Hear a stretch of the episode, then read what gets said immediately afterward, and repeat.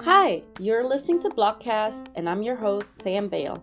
Yep, I'm back. After starting a new job and immediately getting sick for two months straight, I had to take a little break from podcasting. I may or may not be back with regular episodes, but for now, I'll just play it by ear. This episode was prompted by a Twitter conversation that I had about the abundance of data tools and my inability to keep track of what's going on. Someone recommended Ben's post, which I thought was an excellent commentary on the landscape of BI and data analysis tools. It's called Business in the Back, Party in the Front. It was first published in February 2022, and Ben even offered to read it himself. Thanks, Ben. As usual, subscribe to Blockcast for new episodes that may or may not come out every Sunday, and follow us on Twitter at BlockcastPod. And now, enjoy the episode.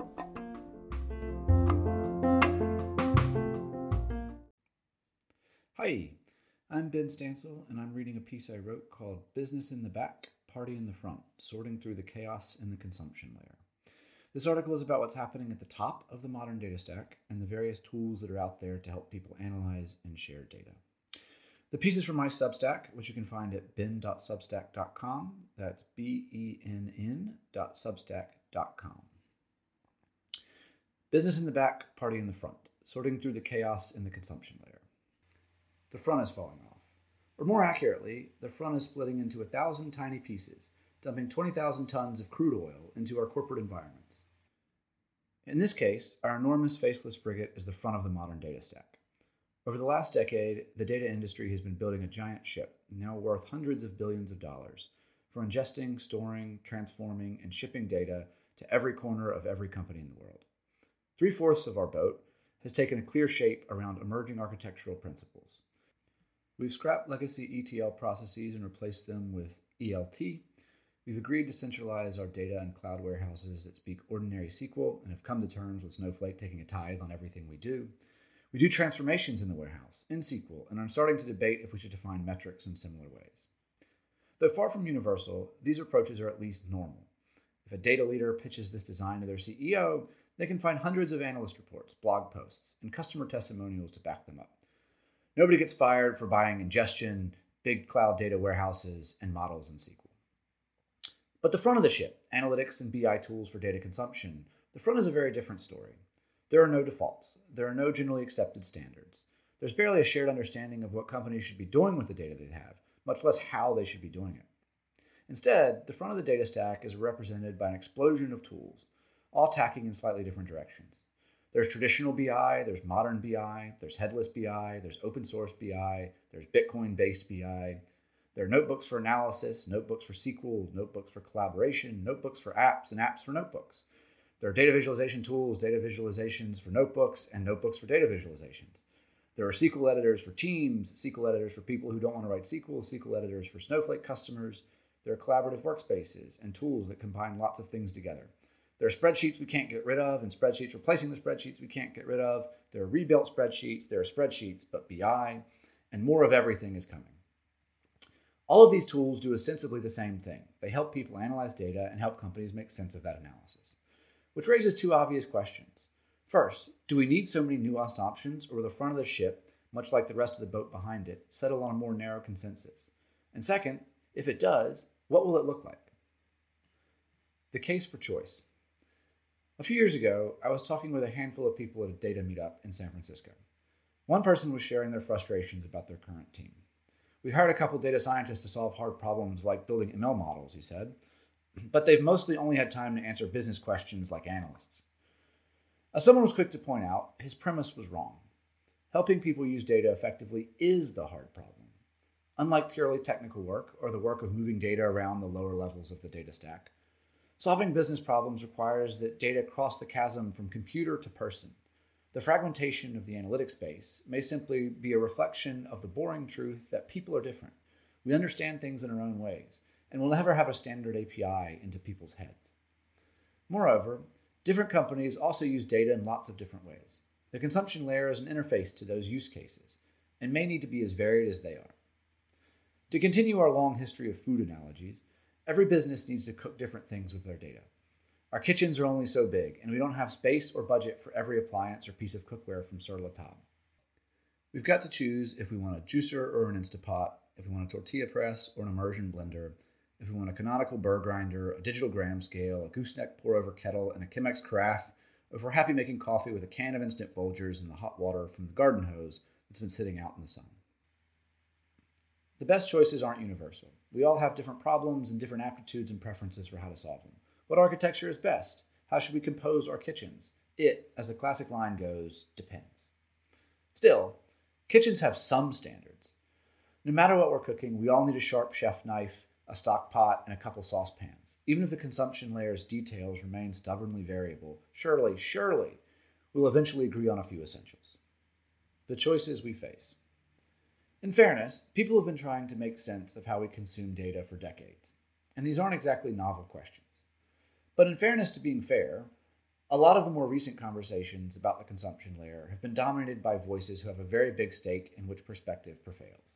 As a disclaimer, I have a very big stake in this as well as a founder of Mode, a company that produces a product that lives in the consumption layer. People who are incentivized to say that we shouldn't consume data through dashboards say we shouldn't use dashboards.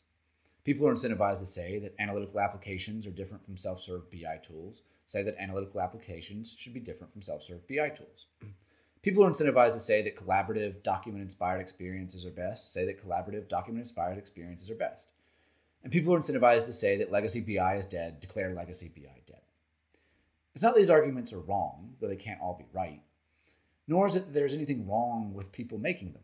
Presumably, we created these incentives for ourselves because we believe them first. But that does make the conversation about the consumption layer campaign and proxies opinions about architecture through specific products. That muddies feature sets with more fundamental questions that have yet to be sorted out. In the spirit of trying to figure out what exactly we're all doing here, of stepping back from talking about kitchen appliances we need and not the brands behind them, these questions, however, are still worth asking. Specialized or a suite? Few people would disagree that different jobs call for different interfaces. Spreadsheets, notebooks, dashboards, exploratory visualizations, they all have their place, just as docs and slides have their place in office productivity apps. The interesting question is about how they fit together. Should analytics tools exist as completely separate products, like the old desktop office suite?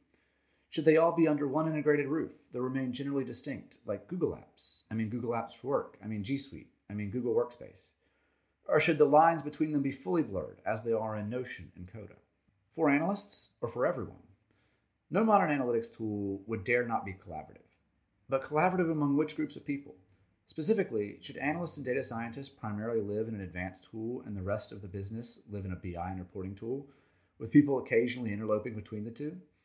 Or should everyone always gather together in one spot, whether or not they're there to look at a dashboard of ad spend or to do a strategic investigation of why search ads are suddenly outperforming social ads? This question is complicated by domain specific apps, from traditional tools like Google Analytics to whatever operational tools the future cooks up. In a potential world where everyone lives in their functional apps, do we even need a tool for generic dashboards? Who's an analyst anyway? Analysts and data scientists' roles are getting compressed from both sides. Analytics engineers are eating into the upstream edge of their work designing data models and configuring business logic that analysts used to be responsible for. And quantitatively savvy business experts are squeezing the downstream boundary, self serving, in theory at least, answers without analysts needing to intervene. The latter case raises foundational questions about how non analysts should consume data. Should they work in environments with high walls and protected paths, limited but precisely governed? Or should people be encouraged to gradually venture off the trail? Looker and Tableau provide useful examples of this dimension's two poles. They both sell to a general code free business audience. They clearly see that audience differently. Looker emphasizes governance and control, it's BI with enough padding that nobody can hurt themselves. Tableau has a steeper learning curve and can be much more easily misused, but for the folks who invest in learning it, can stretch much further. Separate, interoperable, or embedded. We can also imagine more extreme reconfigurations of the consumption layer.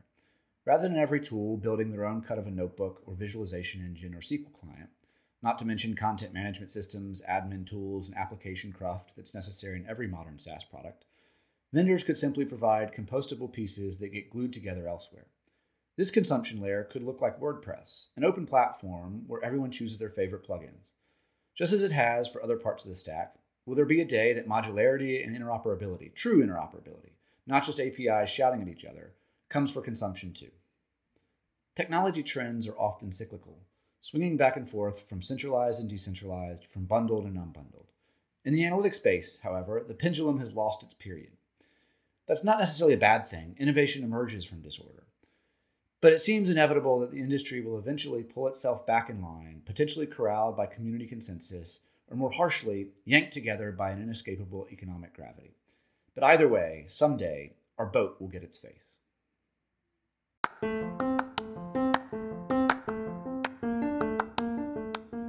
This was Business in the Back, Party in the Front by Benn Stancil, read by Ben himself. And this concludes today's episode of Blockcast. Just another reminder subscribe to the podcast for new episodes and follow us on Twitter at BlockcastPod. We'd love to hear about your favorite blog post to be featured on this podcast, so please reach out if you have something or if you'd even like to read for us. Hear you later!